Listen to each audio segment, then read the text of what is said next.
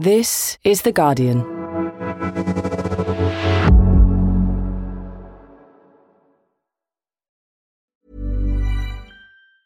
Tired of ads barging into your favorite news podcasts? Good news. Ad-free listening is available on Amazon Music for all the music plus top podcasts included with your Prime membership. Stay up to date on everything newsworthy by downloading the Amazon Music app for free or go to amazon.com slash news ad free. That's amazon.com slash news ad free to catch up on the latest episodes without the ads. Finding your perfect home was hard, but thanks to Burrow, furnishing it has never been easier. Burrow's easy to assemble modular sofas and sectionals are made from premium, durable materials, including stain and scratch resistant fabrics. So they're not just comfortable and stylish, they're built to last. Plus, every single Burrow order ships free right to your door. Right now, get 15% off your first order at burrow.com slash ACAST. That's 15% off at burrow.com slash ACAST.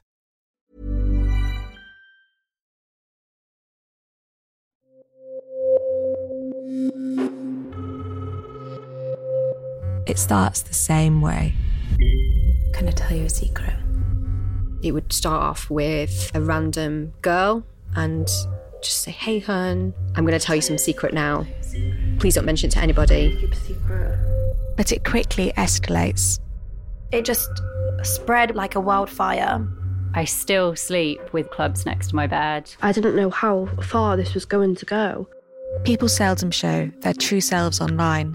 But one man, he's taken it much further. I was terrified. Who is the cyberstalker behind these messages? He actually said to me, Good luck proving it's me. And why is he sending them? Because he became more and more isolated, he just went within himself even further. Do you punish someone for acting out whatever is going on in their mind that we don't understand? And if I could just turn back the clock. From The Guardian, I'm Sirin Kale, and this is Can I Tell You a Secret? A story about obsession, fear, and the lives we lead online. Listen to all episodes now. Search for Can I Tell You a Secret? wherever you get your podcasts and hit subscribe.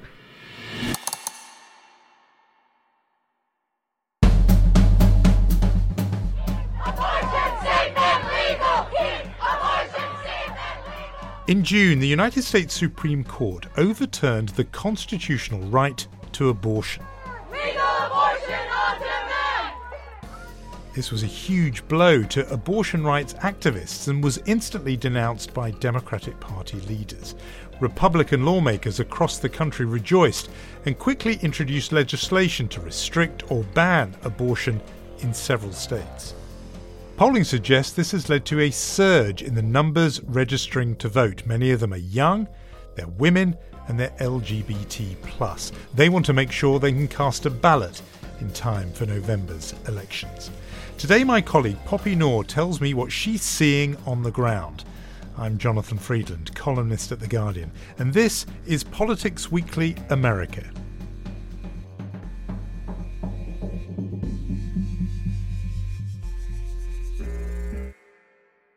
17 states have brought in bans or restrictions now, um, according to the Guttmacher Institute, which is one of the bodies that collects information on it. And 26 in total look posed to.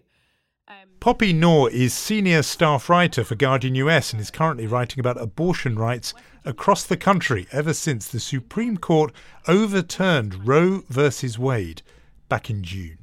People knew this was coming, but they couldn't really anticipate the way it would feel when it came down. And so those kind of human consequences of the abortion clinic that was waiting for the moment that this decision was made and suddenly had to send all of its staff home or send send patients home you know people who lost jobs people who suddenly started being investigated by the state whether they were doctors or people who wanted to get an abortion that kind of human impact i think was unpredictable and and that's that that was the the the very dismal part of kind of reporting after June 24th when the decision came down. Nevertheless, there has been an event which has, I would guess, lifted the spirits of campaigners on this topic. And it came from, of all places, the state of Kansas, the rock solid, deep red, deeply conservative state of Kansas. And you were there on the ground to cover it. So tell us what happened. People in Kansas in the US have voted to keep abortion legal, rejecting an amendment to the state's constitution. The ballot in the Republican dominated state is the first of its kind since the US Supreme Court's decision. In Kansas, abortion rights were put directly on the ballot to Kansans. They were asked whether or not they wanted to protect abortion rights in the, the state's constitution. And it was a really ugly campaign, you know, like there was so much misinformation. The wording of, on the ballot was kind of impossible to read. You know, I, I always think about it in comparison to Brexit. Like for the referendum in the UK, the wording was, you know, do you want to still be a member of the EU? Yes or no. This wording, it was called the Value Them Both Amendment, meaning do you want to value both the pregnant person and the child? So there were all these things that that made people think, despite the fact that stats showed us for a while that Kansans were overwhelmingly against further restrictions on abortion, that this might really go into the hands of anti-abortion campaigners. And actually, on on the day, what happened was Kansans came out overwhelmingly to protect abortion rights in Kansas. And it was a huge election. Like more Kansans turned out to vote on a referendum in the primary season than in any primary in Kansas history.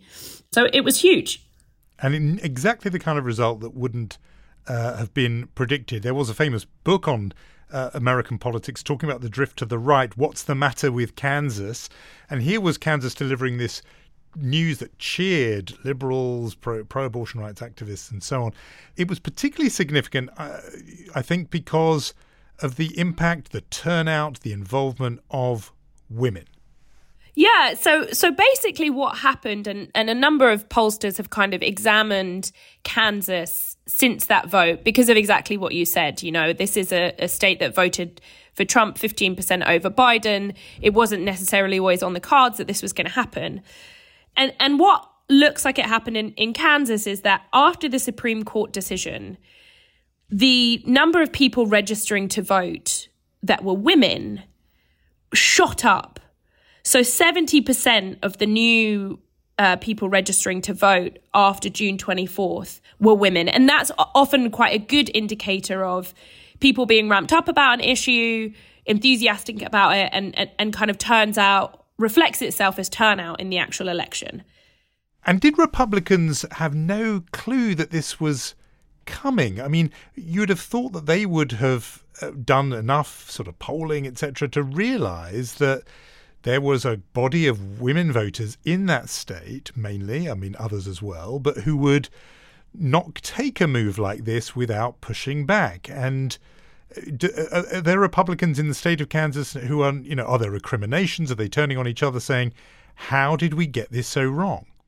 Yeah, I think basically Republicans kind of took for granted how much of a nonpartisan issue abortion is. And and that's what we saw in Kansas. You know, you had Republicans voting in favor to protect abortion. You had people switching allegiances because of how angry they were about this issue. But I think that Republicans thought that they could get away with that. I also think that they thought that they could get away with some of the misinformation, the tactics that they used in that race. I think they thought it would work.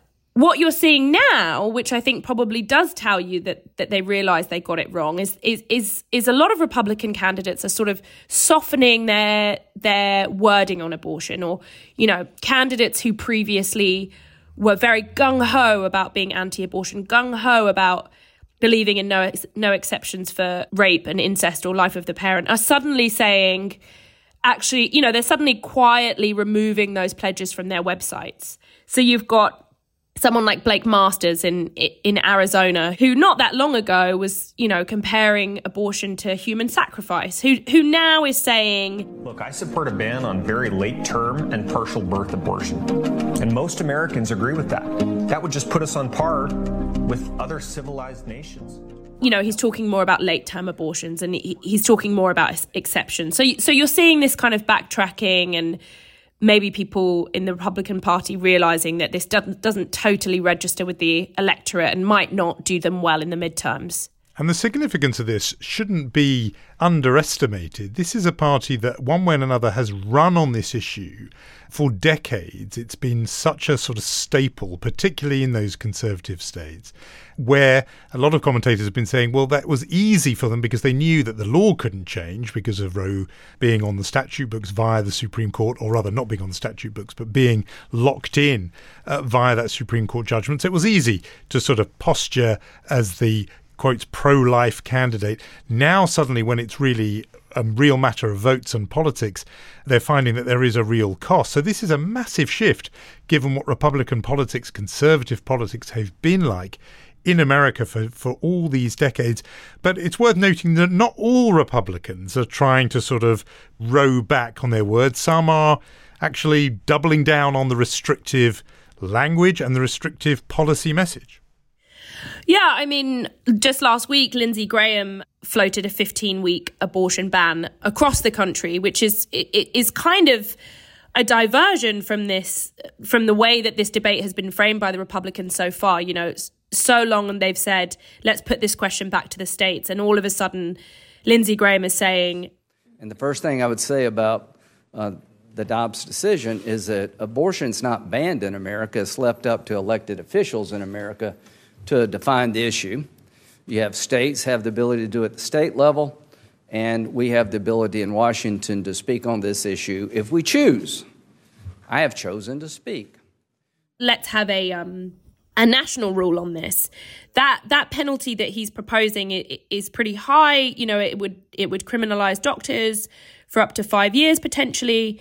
It doesn't have any chance of passing with the current makeup of the House and the Senate but I think you know it was it was sort of thought of as a way of calming down the abortion debate. Actually, what it looks like it's done is kind of aggravated people a bit more and, and, and shown a lot more divisions within the party on this issue. And a cost for them because there's evidence that suggests this move of the Supreme Court overturning a half century long constitutional right for a woman to have an abortion that move, overturning that right, is having an impact on women's enthusiasm uh, to participate and to vote that goes way beyond Kansas. Yeah, so so across the country, women reg- registering to vote after that June 24th decision shot up by 12%. So way more women women were suddenly registering to vote. Now, as a journalist, you always are skeptical about polls, right? Like they don't, they're not always right. They go up and down. Things change people's minds. You don't know whether a woman registering to vote, for example, is going to go out and vote. You don't know whether her being a woman means that she is pro abortion or anti abortion. There are all these caveats. But the number started increasing, and what you started seeing were these big gender gaps in registration, right? So, so one thing people will say is, well, how do you know that this is to do with abortion? We're just getting closer to the midterms. Maybe people are just suddenly signing up to vote. And actually, there's a huge gender gap, especially in states where abortion looks like it's going to be on the ballot or is under threat.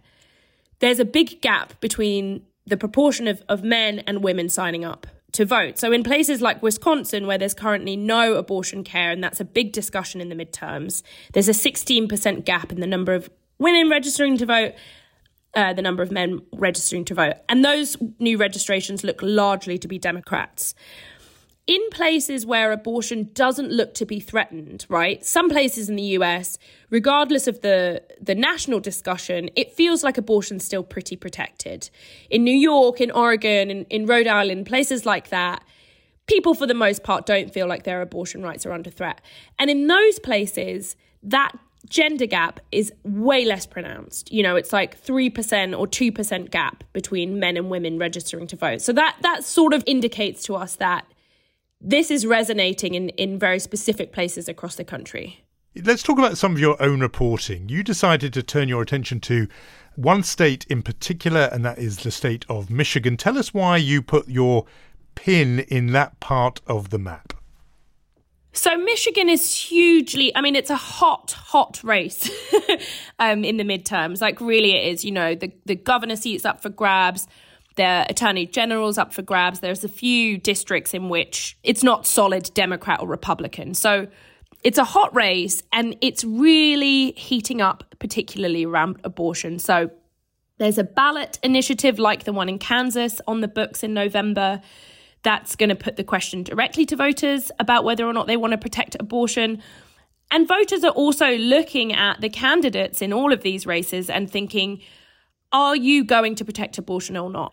So massively important there and clear because there'll be that kind of referendum, that ballot initiative putting to the state's 8 million or so eligible voters up or down. Are they for it or against it in much the way that it played out in Kansas? So you've been out and about reporting in the state. Who have you been speaking to? Hello. Hi, is that Sonia? Yeah. So, one of the first people that I came across when I was reporting in Michigan, I was sort of looking for people who care about the abortion issue. I was quite interested in women, I was quite interested in young people and I spoke to a 19 year old woman called Sonia Koenig, who is a freshman. I, in high school, I um, ran a club called the Ginsburg Society. So this is obviously a topic that I am pretty passionate about. Um, we She's the kind of person that she obviously always was going to vote, you know, in, in, in whatever her first election was going to be. And this is going to be the first time she can vote. She's super politically switched on but when I spoke to her, the thing that really came across to me was like the physical impact on her of this debate. I feel nervous kind of all the time and my brain is just constantly on fire because I can't I can't relax. You know what I'm saying? Like I almost want this election to just be here and get this over with and and yeah, I mean it's it, it's it's really affecting her. She can't sleep. She can't concentrate. And so she's one of the new people who's who's registered to vote who who spoke to us about that. So abortion is an obviously dominant issue in Michigan come November. So much so that you found former Republican voters who are changing parties, moving their party allegiance or at least their votes over this issue. So yeah, in Michigan, one of the people I spoke to, um, his name was William Wachkowski. He's 36 years old they're too extreme. It's they're out of their minds. Like to think that to, it's just polar opposite. Like I can't get behind what you know, like with, with what they're trying to do. Like William described himself when we spoke as being from Trump country. That's what he called it. He's from Monroe County in Michigan. He's a trans man. Uh, but I, I'm a transgender male, and abortions that can uh, does affect me directly. You know, because I haven't had a hysterectomy, so I still have capabilities of carrying a child he's voted Republican all his life. He voted for Trump in Trump's first election. Lately, the kind of discussion on abortion has really changed his mind about that. And he feels under threat that, that something could end up happening to him and he wouldn't have a choice in it. This is, you know, putting women back, you know, and trans men, you know, those who can, you know, become pregnant. It, it puts them back in the dark ages. It was like, what kind of protections do we have? And then if they take this away, like what's that? And you know, ultimately we had a discussion about whether or not he feels abandoned by his party and he just he he thinks it's it's gone way to the extreme and doesn't represent the principles of of freedom and lack of government interference that the Republican Party usually say is what they're up for. Yeah, uh, the Democrats support what it is that I'm looking for. So yeah, I'm having a swing over to Democrat. I've been a Republican voter prior to you know a lot of all this. So interesting hearing all these voices that you uh, encountered on the road, including those worried that there is a racial dimension to all this. I tend to do uh, big elections or the presidency usually because I am. Yeah. So another person that I spoke to, um, Diamond Dore Woods, they use they them pronouns. Diamond wasn't totally sure that they were going to vote in this election. They're disabled, standing in, in lines, you know, all day long is is not great. So they, they tend to choose which elections feel important. But the moment that they heard the Supreme Court decision, they really felt like this was a life or death matter. It's scary because it's like people are going to like abortion clinics to try to harass people and you know they're trying to go against the governor in violent ways And so Michiganders are starting to look at it like, oh, this is a serious issue. People can die. Like, this isn't just, you know, go to a clinic and abort a baby. This is like politics. You know, they spoke to me about the maternal mortality rate, which, to be clear, you know, pregnancy is a complicated health condition almost. A lot of people die, particularly in the US. Black women die at much higher rates during pregnancy and birth. So that was something that was on Diamond's mind. One of the things that Diamond mentioned to me is that some of these things that are about like forcing people to carry a birth to full term and criminalizing people for being pregnant or or suddenly the government, you know, having rights over your body that that this was really reminiscent of a lot of the stuff that black people have gone through, you know, a few decades ago. It's going back to what our ancestors went through. And right. like just seeing that the history repeat itself, it's like, oh, okay, well maybe I do need to try to think of this in a different light because it's it's getting kind of dark. and that specific part of it really felt egregious.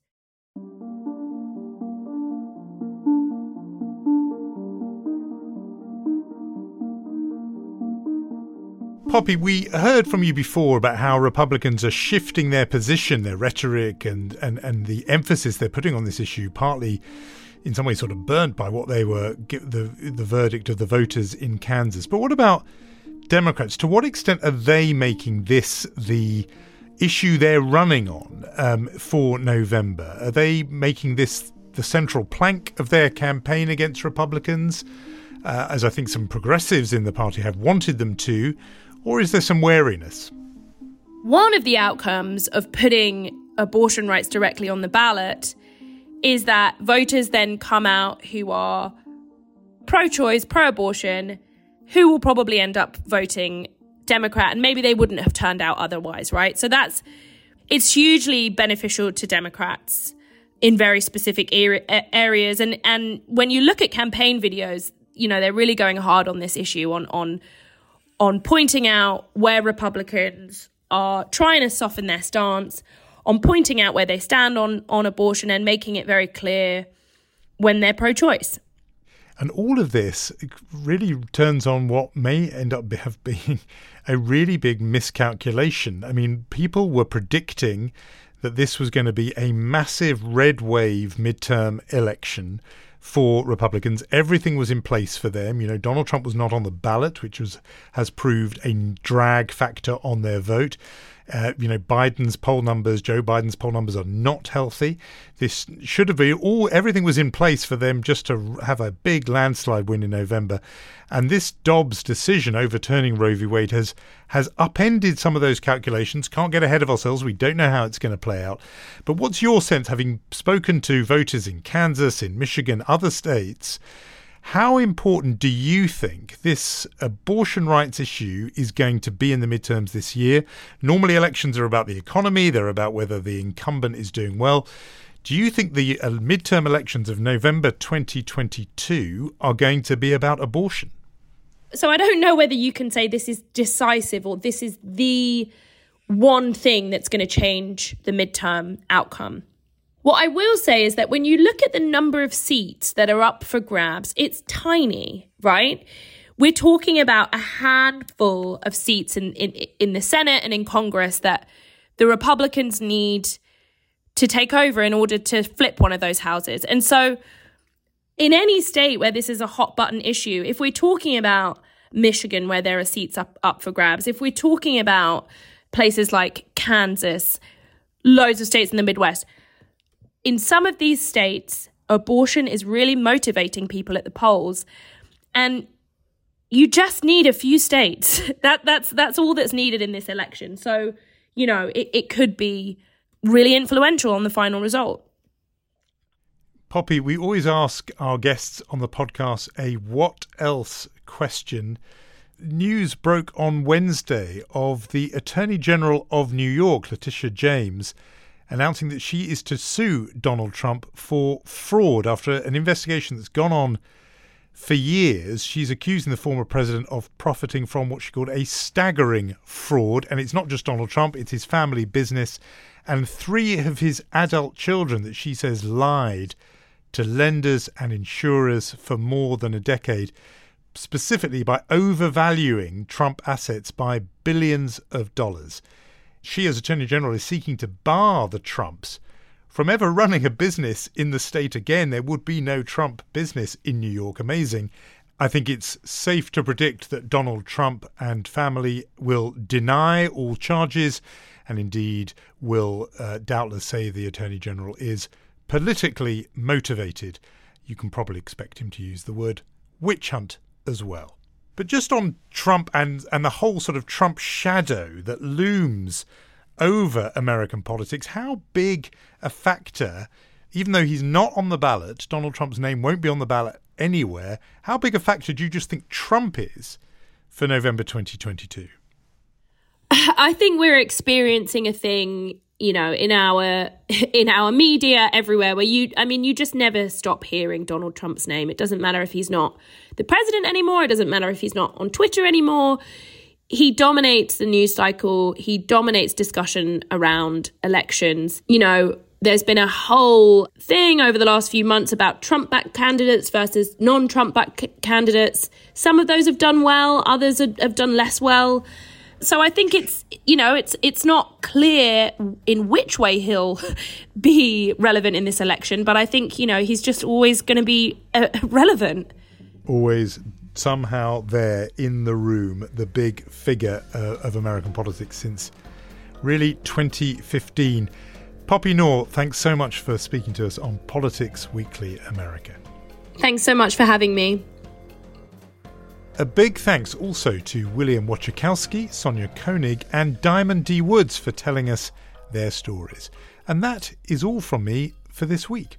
You might have heard a trailer at the start of this episode for a brand new Guardian podcast series, which is out today. It's called Can I Tell You a Secret? And it's terrific. All six episodes are available now, so search for it wherever you get your podcasts. And a thank you from me to everyone who sent in ideas for what you'd like to hear us cover on this podcast. We have lots of exciting ideas in store to pursue over the next few months, and we do love hearing your input. So please keep sending your suggestions and questions to podcasts at theguardian.com. But for now, it's goodbye. The producer is Danielle Stevens. The executive producer is Maz Ebtehaj. I'm Jonathan Freedland. Thanks, as always, for listening.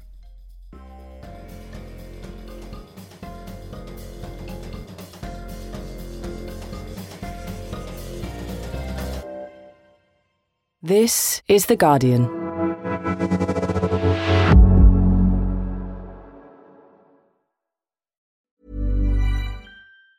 Tired of ads barging into your favorite news podcasts? Good news. Ad-free listening is available on Amazon Music for all the music plus top podcasts included with your Prime membership. Stay up to date on everything newsworthy by downloading the Amazon Music app for free or go to amazon.com slash news ad free. That's amazon.com slash news ad free to catch up on the latest episodes without the ads.